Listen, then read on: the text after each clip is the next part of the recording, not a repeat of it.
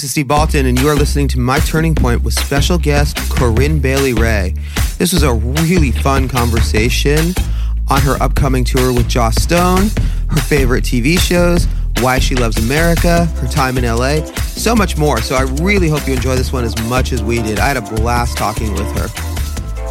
Hello, Steve. Hi. How are you doing? Fine. How are you doing today? I'm doing very well. How are you? I'm good. Just trying to, you know, get everything going. And so, where are you today? Are you in the UK? I, I'm in the UK. I'm in Leeds. I mean, we've been here for like two years almost in a row since uh, just touring, finishing touring at the end of last year, and then obviously since the lockdown, we haven't really been moving. It's quite bad in the UK and quite, you know, quite strict, and uh, you know, so we we haven't really been anywhere for a while. I think it's been an absolute, it's been a mixture. It's been a mixture. I think at the beginning, it was really nice to have a break and a rest and be with family. And then it's just been, I guess it's like everyone else, it's been really sad to sort of miss friends and miss milestones. And, you know, it's always tempered by the fact you feel lucky that you have your health. But um, yeah, it's, it's a shame to be separate from people and uh, to feel like you're kind of losing social skills. You know, I've really enjoyed the the few shows that we've done for just being able to not just for playing in front of an audience but being able to play in a room with my band even to rehearse and um, you know all of that has been restricted. And so it's really nice to be able to talk to friends and see friends and just feel like normal life kind of creeping back in. You know it's so funny because here in the states shows have really opened back up and things have opened back up and especially i'm in california. And it's funny because I, there's elements like i've been going out more but man, I kind of miss being at home and not having to yeah. go anywhere. Yeah. Yeah. Suddenly, I'm sure the invitations are coming thick and fast. It must be great. It's great. On the other hand, yeah. it's like, eh. so that's why I yeah. asked if you had cabin fever or you enjoyed it. Yeah. I think it, it on any given day, I could have given a, diff- a different answer. Yeah. I think, uh, or maybe at the start, it was nice to have an excuse to kind of rest. And then, you know, more recently, it's just felt sort of sad to miss people and you know yeah when you come up on two years of it it's a lot but it's interesting. So for you how excited are you then at least to know that you have a tour coming up? It's like something to look forward to. It's so much something to look forward to and i remember at the start of all this covid stuff i'm saying do you want in 2022 to go on a cruise with like Joss Stone and I think En Vogue are going to be playing and it starts in Aruba and I was just like, you know, I couldn't say couldn't say yes fast enough. You know, I just thought whatever happens, that would be something really great to do in the winter, you know, to be going to the Caribbean. My family are from the Caribbean. So yeah, be really amazing to just be somewhere warm in January and get to play. You know, I've never played in a cruise before. I think it'll be really fun. And then we're doing a tour straight off the back of that. We're starting in Orlando and we're on a bus, which I love to do. I, I really love that feeling on the road, you know, have your you unpack into the tiny space on the bus and you're all together as a you know our crew and our our band is like family we've all known each other a really long time and um and then some of the people are actually my family because you know I, t- I travel our md is my husband and i travel with my mother because we have two young children and she looks after them so it's just going to be a whole intense family music experience which i'm really looking forward to Okay, now I've known Joss for a million years. She's amazing. But let's talk for a second about, you know, the En Vogue thing. I mean, because I was not aware of that cruise. So for you, what would be the dream song for all of you to do together? You, Joss, and En Vogue. Wow. I mean, I love I love En Vogue's music and I, I loved them as a kid. You know, I remember having their album on tape. I had Funky Divas on tape. Um, I think I'd got into them through my dad. He had the previous record. Um, and I think that had Hold On on it. Uh, yeah, that had Hold On, and then like Funky Divas was the record I got into. I remember it had these skits in it where it would start. It started as though there was they were warming up in the dressing room, you know, and then like someone was knocking on the door saying like, "Ladies, are you ready?" And then it would be somebody introducing them, and everyone's screaming, and and I just thought, yeah, that is that is for me. You know, that is really what I that's really what I want to do. And that's uh, so yeah. I mean, any of their songs I'd love to do. Like I loved um, I loved what they did with Salt-N-Pepa, you know, and I loved um, Runaway Love and Hold On and all of their great songs. You know, they're, they're so fantastic. Yeah, I mean, it's funny because yeah, I've talked about this with so many artists. I've done so many interviews in the last year and a half. So many. You know, because a lot of times also artists couldn't tour and they're like, ah, I'm bored, I'll do an interview, you know? But yeah. so it's interesting. I mean, did you find then, look, you know, you may not, like you say, you have two small kids, you don't tour constantly, but when you know that you can, it's different than having it taken away from you. So were you surprised at all to find how much you missed it or maybe how much you didn't miss it? I was really surprised how that how much I missed it, you know, because I, I was coming off the end of a really long tour and I've been touring this record for a while. And I've so at first I thought this is a great excuse because I can get in the studio and finish. I'm working on, you know, project. So I was like, oh, I'll be able to finish that recording. That'll be perfect. But actually, you know, if you don't play in front of people, you don't have any feedback at all. So you don't have any sense of um, what you're doing kind of connecting, you know, so you could be just hole up in a sort of cocoon of the studio for a really long time. But after a while, you start to think, you know, does this kind of mean anything? Does anyone want this? Um, and, and I think it was a strange thing that happened in the UK. An advert came out, which the government, it was a government advert, but then they sort of said, oh, I don't know where this has come from. And it got quickly withdrawn. But it was about artists retraining and it showed this dancer. She, I think she's a black ballet dancer, and it said something like, you know, Fatima is now needs to retrain or is thinking about retraining, and it was kind of a, you know, this meant this positive government advert, like, hey, artists. You know, if you find yourself in this totally irrelevant position of needing to entertain people and and uh, you know that's not a real job, you can always retrain as you know a nurse or or something useful to, to the population. And so there's definitely that feel around for the kind of first years or even the whole time of this COVID period of like artists are just doing something that is indulgent, that's not really helping anybody, and um, that they should just, you know, work out how to help how to help the world and stop sort of indulging themselves. So yeah, it was a really weird time to be in the studio indulging oneself and and getting no feedback. And that's what was so great about the first few shows, you know, seeing people's faces and feeling like, oh yeah, you know, music, it's one, it's one of the good things. It's one of the reasons we want to survive, you know, to be able to share life with each other and have this joy and, and, and interest and excitement. So yeah, it's been, it, it's kind of reaffirming what I do to actually get in front of people. And I, so I realized like the audience is really important, you know, really important to what I do, you know. All right. So wait, for you, as you imagine it, now I'm fascinated with this. What would like, you know, obviously we don't have all day to talk this, but what would your first day of retraining look like? Oh, you mean if I if I was like assigned to a new job of a you were just retraining as an artist. What what do you uh, what do you imagine that first day of retraining would oh, I see. If I was retraining as an audience uh, as an artist, I mean, I think that the thing to get back is, I think that thing if you know you walk out on stage, and you've just got to instantly kind of work out what the vibe is. And I, I, actually really love to do that. I find it terrifying, but I really like to do that. So, you know, if we're playing in Japan in like a supper club where people have just finished a meal, that's a really different energy to if we're playing at, say, I don't know, like Detroit downtown in a club to 3,000 people. Or if we're playing at a music festival in Rio, that's very different from the Vienna Concert Hall. You know, they're very different energies. So I kind of love that feeling, like stepping out. Obviously, you done the sound check, but stepping out in front of the audience and just seeing them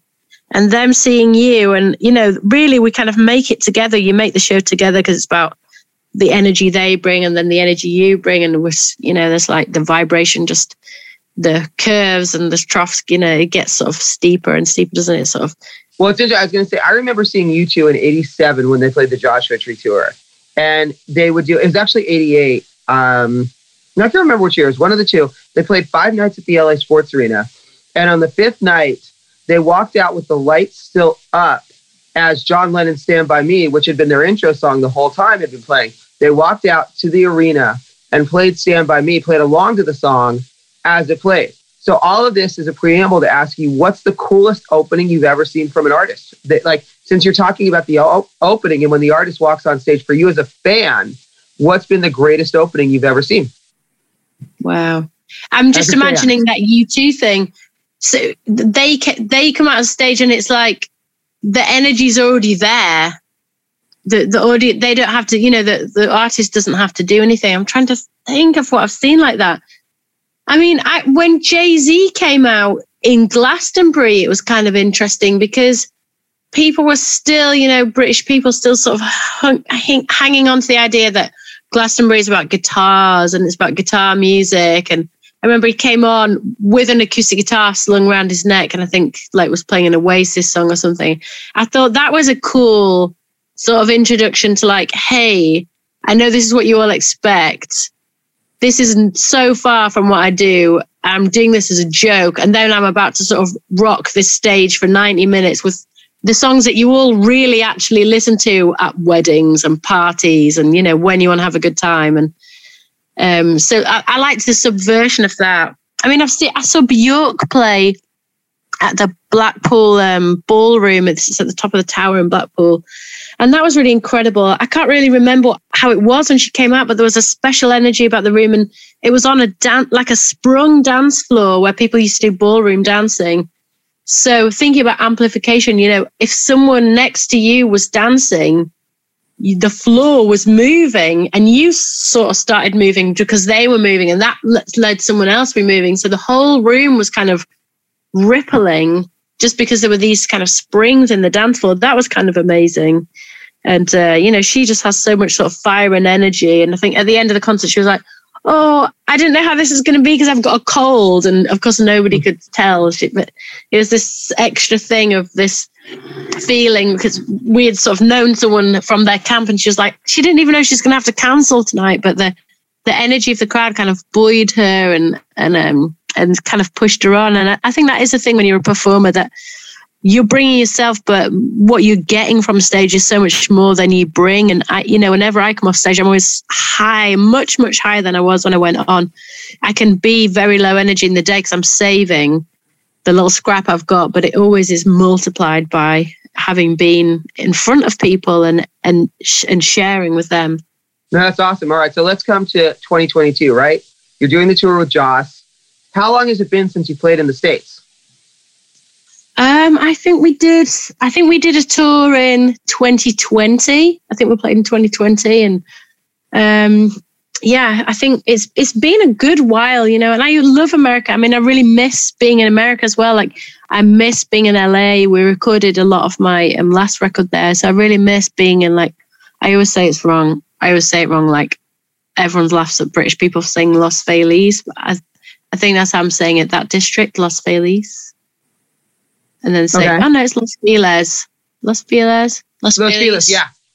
Yeah. Los Feliz. You're like, you know, it's Los Feliz. But um, I love that area and walking around like Skylight Books and the cinema and the the market and the you know used book places. And I mean, I love parts of Los Angeles that you can actually walk around are so great to me, and the ice cream stalls and and the health food shops. And I, I, really miss LA and, you know, driving up to the hills and swimming in people's pools and having an open top car and sort of feeling like you're away and this is all really beautiful and, and clear and special. And you can go for walks and hike and get a juice. But then you could be like in a meeting about a film that's coming out in two years and be like dreaming and scheming about putting music in it. And uh, so, I, I, mean, I love LA and really miss that mixture.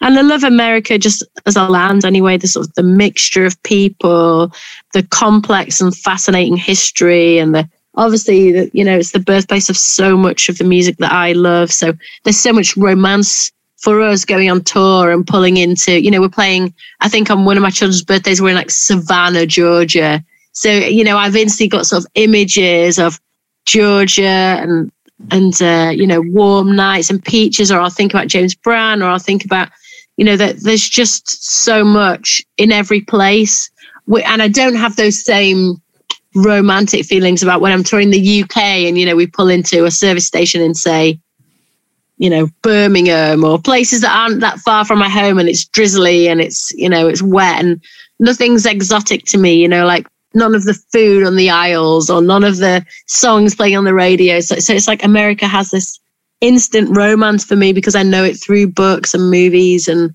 and TV shows and and of course through music. So yeah, I'm really looking forward to to being back. Oh, that's really funny. I remember interviewing earlier this year the band Wolf Alice, who are oh, obviously yeah? from the UK, and we were discussing the fact that they had made one record in the US or they made one record in LA, but for them, they actually were excited to make their last record not in uh, in Brussels. They made it because LA, as they joked, between the margaritas and the sunshine, it was way too distracting for them. So being ha. a UK band, they got way distracted by the margaritas. So for you, do you find LA conducive then to actually getting work done, or is it more of a vacation? I find it conducive to getting work done because there's so many people there. It's like Herbie Hancock lives in LA, so it's like you might get to see Herbie play, or you might get to see Herbie rehearse, or King are in LA, who I absolutely love. So we're really close with Paris and Amber, so we can go to their studio and hear what they're doing. I remember when I was there, Moses Sumney was living in LA, and he was just, you know, doing his shows as a solo artist, and you go to like the roof of this hotel or go to see him support this person or that person or i think we both we both went to see james blake in the hollywood forever um, cemetery. Is that what it's called? Yeah. That cemetery there. Yeah. And it's like the, the lighting and the atmosphere. And, you know, so I, I like being around. I like seeing shows in LA and I like, I like the work ethic and I like the fact that there's so much film stuff. I think the one hard thing about it is LA is a place where people are very generally sort of very successful. So it's not a place to kind of retire to and sort of lick your wounds and your wounds and kind of remake yourself. So, um, you know, I've got a friend who's an actor there, and he says like, if you're only successful as your last project, and if you have done something that's failed to a certain extent, people avoid you as they're there. Your failure is contagious, and I and I kind of recognize that as well. So, yeah, I think it, while ever you're sort of riding high, it's a good place to be. I don't think I would live there my whole time, but I like to go there and sort of try and achieve and and enjoy and you know be smooth and pretend to surf and then i like to come home. You know we get a lot of work done in leeds where we are which is a kind of cold and rainy city where there definitely aren't many distractions at all. And part of making music is a kind of you're inspired because you know that that's going to be your magic carpet around the world. Fair enough. All right this is so fascinating to me as an angelino who grew up here. So I'm always so fascinated with other people's sort of romantic visions of it, which I do totally right. get. And it's funny because I lived on the East Coast multiple times and I thought I would never be back here, but I do love it. So, so for you, by the way, now since you've mentioned film and TV a couple times, and you know, I'm sure you get asked about the music stuff all the time. Very quickly, what are the three or four best shows and why that define America to you? When you think about being a kid, or when you think about now as an adult, and having a little bit of a nostalgia for that stuff. Like, what are what are the top five shows, and movies that define America to you? Wow, that's such a good question.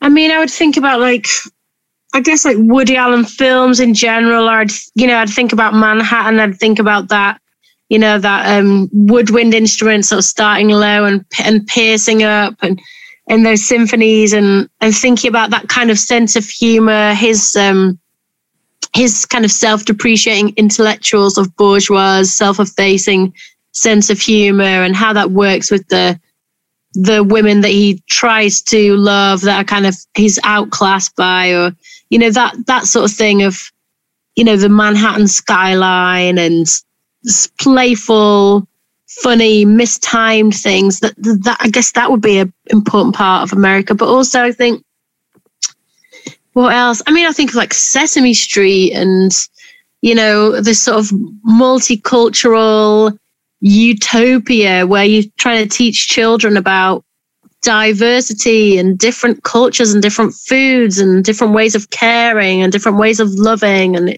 it's done with these incredibly sort of real and human puppets and they can sing and the best and the brightest stars come on. You know, that's where I first ever saw Elton John was singing on Sesame Street, you know. And, uh, I guess that was a big sort of American thing. And like we grew up with like Mork and Mindy. Uh, what else? did We watched Kate and Allie. We watched Cheers. We watched, you know, and then like Sex and the City. Girls was massive. Um, and then, so I guess that that's my. I guess um, so much of my American film world is is like that and TV world, and then my I guess my sort of American black world is more from music. So it is more, you know, Stevie Wonder and James Brown and Marvin Gaye and Bill Withers and the way that they would sort of paint these pictures in music. And I think probably were able to represent themselves and what they saw in the, clearest way through music, which they, you know, they controlled. And, you know, those kind of stories like imagining sitting at, at Carnegie Hall and hearing Bill Withers, you know, sitting on a stage on a stool, playing Grandma's Hands and you know, the story that he tells before Grandma's Hands is longer than the song, and this sort of folksy easiness, and then James Brown's kind of more black power, pride, funk that he's invented, and you know, I think about all the sort of art movements and Sun Ra and the way that people used American identity. America is a place where you can go and sort of make yourself up and pretend you're from somewhere else. You know, think about Sun Ra thinking he's from, you know, Saturn, another planet, and how sort of America is the country to be able to put on a new suit and a new hairstyle and invent your past, like so many people did, you know, so many immigrants did. So, yeah, I guess I do. I am sort of romantic about America and and still very sort of hopeful, you know, about about America and and uh, the possibility that it sh- it makes for people to sort of form and reform themselves. That's so interesting to me, and it's funny also to hear that that you know sort of um, you know version from someone outside of here because you know being uh, hopeful about America when you're in America at this point is difficult uh, for obvious reasons. But I want to go back to something for a second. You mentioned like Kate and Allie, which I love that show. I love the fact that you mentioned that. That took place in Connecticut. Uh, Cheers, really? is yeah. one of the greatest shows of all time. Obviously, is Boston, in East Coast show. Yeah. So, and of course, you start with Manhattan. So it's very interesting that though you romanticize LA, your your TV bent and film bent went to the East Coast. So I'm curious, are there any like Los Angeles shows for you whether it's like I'm thinking about, and it's funny now, the ones, of course, that are coming to mind are shows that are really trashy, like 90210 and Melrose Place. But obviously, you yeah. know, are there any sort of like film or TV things like, oh my God, Steve Martin's LA Story. If you've never seen that, is one of the best movies ever made. Yes. Oh, I have. I have seen that. That's a great film. Yeah, but I would have seen that like post um, you know, like se- seeing that as like, oh, Sarah Jessica Parker also did these films, and yeah, I love LA Story and the the way that um Billboard is just sort of speaking to them, and yeah, I mean he's fantastic, and but yeah, I guess, I mean, yeah, there was Beverly Hills Cop, I guess there's those films, but the TV the TV side of things in the early '90s, like you say, say 90210 I would have felt frozen as a kind of working class girl, and I guess as a like black girl as well. I would have felt sort of frozen out of that kind of perfect hair, perfect teeth. Everyone's very wealthy. Nothing really bad happens. I didn't relate to that kind of TV. So I guess maybe my LA romance stuff really does come from being there. And I guess, you know, from music to a certain extent, like maybe sort of Joni Mitchell and Carole King sort of leaving where they're from and going and reinventing themselves as as hippies and living in the mountains and you know growing the hair and just trying to you know like shake off their what their parents had you know shown them and taught them. Yeah maybe that's where my la romance stuff comes from. But yeah you're right. I don't have loads of i don't have loads of la tv stuff. And and maybe my um yeah my fascination is around kind of new york and humor and grittiness and people living on top of each other and but getting to live in LA I, I, was kind of I was in a bit of a nice dream world. And of course I know LA has different sides but um the money yeah. side is seductive you know? No it makes total sense. And it's funny though because I mean also then I think about a show like Cheers and it's like who doesn't want to imagine going into a place where literally as the theme song says everybody knows your name? Yeah exactly. Yeah I ended up working in a jazz club that was my sort of equivalent of Cheers, you know, where you didn't have to get dressed up. I might have been there like five or six times a week. It was on my way to university, which was fatal actually, because a lot of times I wouldn't make my lecture, you know, because I just think, oh, let me just call in there, and there'd always be people there that we knew. I, it's the sort of place where you can, you know, go there on your own. You'd have to arrange to meet anyone because there'd always be someone there that you knew between the fact that I worked there and the fact that I socialized there. And, and that was a really important place for me. It's where I met my late husband and it's where I met loads of my dear friends and where I started to move away from my indie band a little bit and to move more into sort of jazz and soul and um, you know, think of myself more as a singer rather than I'm in a band and I'm just in this band and there's only this band. But to think, oh, I could, I can pop up here and do this or sing this or try work with these people. It's like open the doors for me, like mentally. All right, well, I don't want to keep you too long. We'll make these last couple questions, but an obvious one, as we've been talking about, because like you said, this stuff is just fascinating to me to hear other people's perspective on it, having grown up here. But obvious question: You mentioned working on a project. Are we going to hear new music anytime? Like, are there songs that you will be ready to play by the time you know you start the tour with Joss and you come to the states? Or is, is there new material that you're excited to share on stage?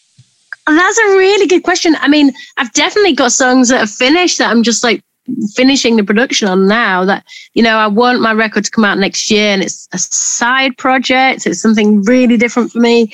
Um, but but there are other songs that I've written that are just more for my yeah for my own for my own music you know continuing in the in the vein of stuff I've done before. And yeah I would absolutely love to try it out on tour because that's really how people used to develop their songs you know just play them in front of people and be like oh this this part loses its way this needs more work this chorus could be stronger or let's do it again. So yeah I mean I think it's a challenge in the era where people have like phones and they will definitely share stuff and you've got a risk of you know playing stuff that's less polished. I definitely would like to try one or two new songs when we're when we're traveling because i think that also makes it really exciting for me because i want to see what people think you know i as much as i always say that i make the music and I, you know i make it because it's for me and i try not to think about you know the a, a, bring a critical voice to it my deep desire is to connect with people. And so, yeah, the thought of doing one or two new songs on that tour is actually really exciting to me. So, yeah, I will take your, not that it was a suggestion, but I'll take that idea. Yeah, I will. All right. So, by the way, you mentioned the fact that it's a side project, very different. Can you give any sort of preview or too soon? Well, what can I say about it? I'm working, I'm response to an archive in Chicago that's kind of this incredible archive of books and letters and postcards and objects and art pieces that are all from, I guess, yeah, all from American history, Black diaspora and history. And I went into this archive. It's the Stony Island Arts Bank in Chicago. And it's been put together by a, a brilliant visual artist called Theaster Gates. And I just, he said, Oh, you have to do a concert here. And straight away, I was like, ah, I have to make some kind of response to these objects because I went on tour and I was writing a poem about a sculpture or I was writing a song about a postcard I'd seen from, you know, from the 1920s or seeing all these songs that were written in slavery times or there was a Nick Cave sound suit just hanging on the wall and books about Ethiopia and the history of dance and masque and so yeah, that's been a really fun project to develop, and I really want it to come out next year. I mean, there's no reason. It's like touching all the bits of wood in the studio, but yeah, I would. I really want that to come out next year. So, I mean, maybe we could talk about that when when you're free another time, and we could when I'm closer to the time. I'd love to sort of yeah, absolutely. Because because you you know you obviously you, you live there and you have a deep interest and connection to culture and the music and all of that and the art. No, absolutely, I would love that. And it's you know it's fascinating, obviously, too, when you get to work based on someone else's material, it influences you so much. So funny. I remember I love Billy Bragg, um, brilliant songwriter, and I remember interviewing him for when he was doing the material based on the Woody Guthrie songs. Um, yeah. Mermaid, and it was so funny because great guy, but he came into the interview and he was just he would never look at me. He kind of had this attitude of like, all right, well, you're not going to ask me anything that anybody else hasn't asked me. Go ahead and wasn't rude, but kind of just disinterested. And then I right. asked him, and again, he wasn't rude, but he just was like, you know, he kind of predicted. I asked him how, you know, writing based off Woody Guthrie stuff was influencing his own music. And he looked at me as if like to say, he's like, oh, and he said, he's like, oh, that's actually a really interesting question. But look, when you're yeah. working off someone else's material, of course it gets into your subconscious. Of course it influences you and it infiltrates you in a way. So it'd be very fascinating to, when it's closer to it, talk about how working off all this material influences you. Yes, I, I'd love to do that. I think, you know, not having to generate the story is the most fascinating part of it for me. To feel like these objects are speaking to you. That's how I felt they're trying to tell me something, you know, and they've got their own crackle vibration. So, yeah, that was really, really great. So we'll wrap up on this, but obvious question because it's so funny. We started off, we were talking about the tour, but there's so many other things to talk about. But you know, tell me about like, is it fun? It's funny. Have you do you have a long relationship with Joss? Have you guys ever toured together? Are you old friends? Like I said, I I've known her for years. I adore her. Really, I think she's so lovely and obviously such a great talent as well. But I, I, we've only kind of circled each other. I mean, we met briefly when we were both going to see Gladys Knight a couple of years ago. Um, it was amazing because she, I think I was walking past like Gladys Knight's limo and and looked in, and like Joss Stone was in there with Gladys Knight, and she was obviously just telling her, you know, how much she loved her, and they they obviously were having a really nice hang. And then I saw her at that show. I think I've met her a couple of times, but yeah, we've been talking a lot on the phone, sort of coming up to this tour and just thinking, we want to do something special together. Are we going to try and write something for the tour? Um, you know, I just think it'd be fun to be to compare our stories, you know, like two British girls who who have found, you know, a, a life in music, and it's taken us all over the world. I mean, it's taken literally taken her all over the world, hasn't it? Because she's played in every single country in the world, I think, except North Korea, I think.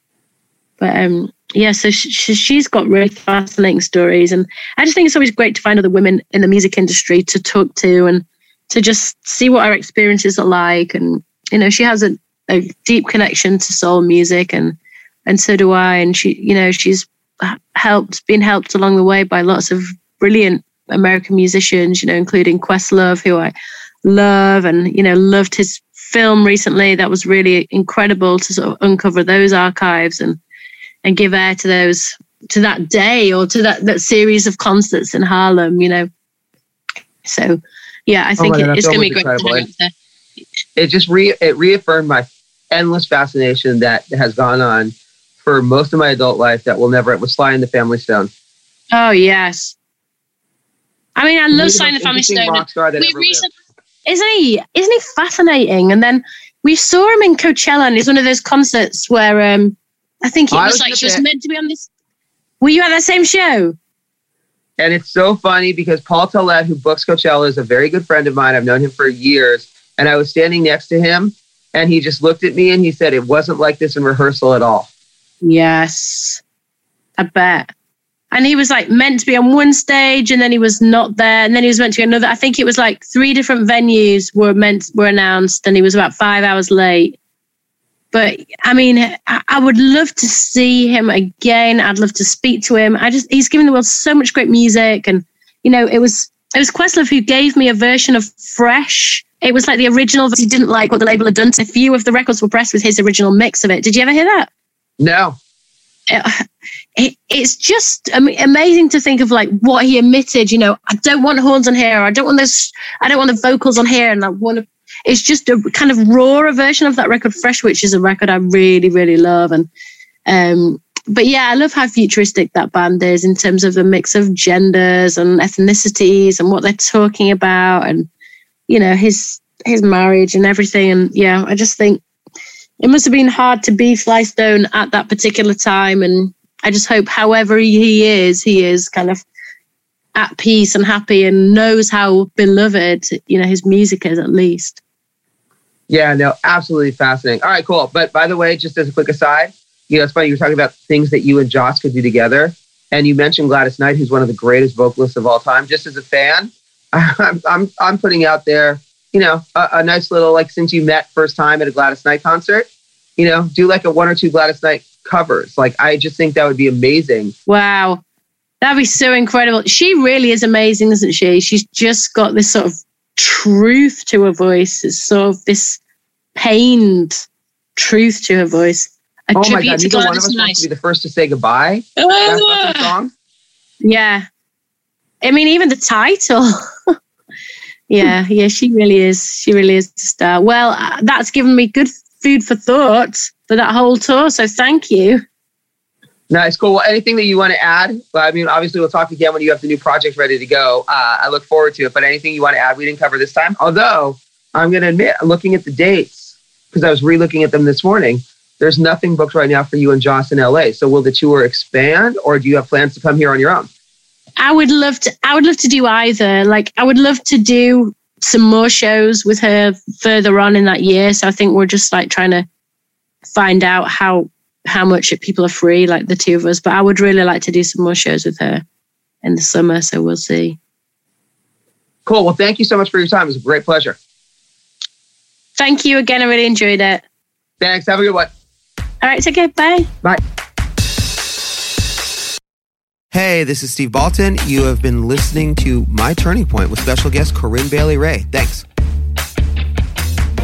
Is this love? Is this love? Is this love? Is this love that I'm feeling? Is this love? Is this love? Is this love? Is this love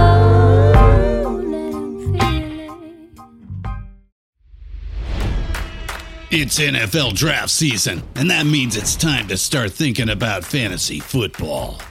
FantasyPoints.com features industry leading experts and prognosticators using proprietary hand charted data to help you score more fantasy points. FantasyPoints.com is the place to go for whatever kind of fantasy football you play. Whether you play fantasy football, daily fantasy sports, or do a little bit of everything, Fantasy Points has the meticulously researched content to guide you to victory. And why wait for the fall? Fantasy Points also covers the new spring football league, the UFL. Join the guru, John Hansen, Scott Barrett, Joe Dolan, and other massive names in the fantasy football universe with an exclusive offer. Use code Pantheon for 15% off any fantasy points package, including the all in package, with access to every article, tool, and data nugget that Fantasy Points has to offer. That's fantasypoints.com and code Pantheon for 15% off at Fantasy Points. Fantasypoints.com, code Pantheon. Score more fantasy points.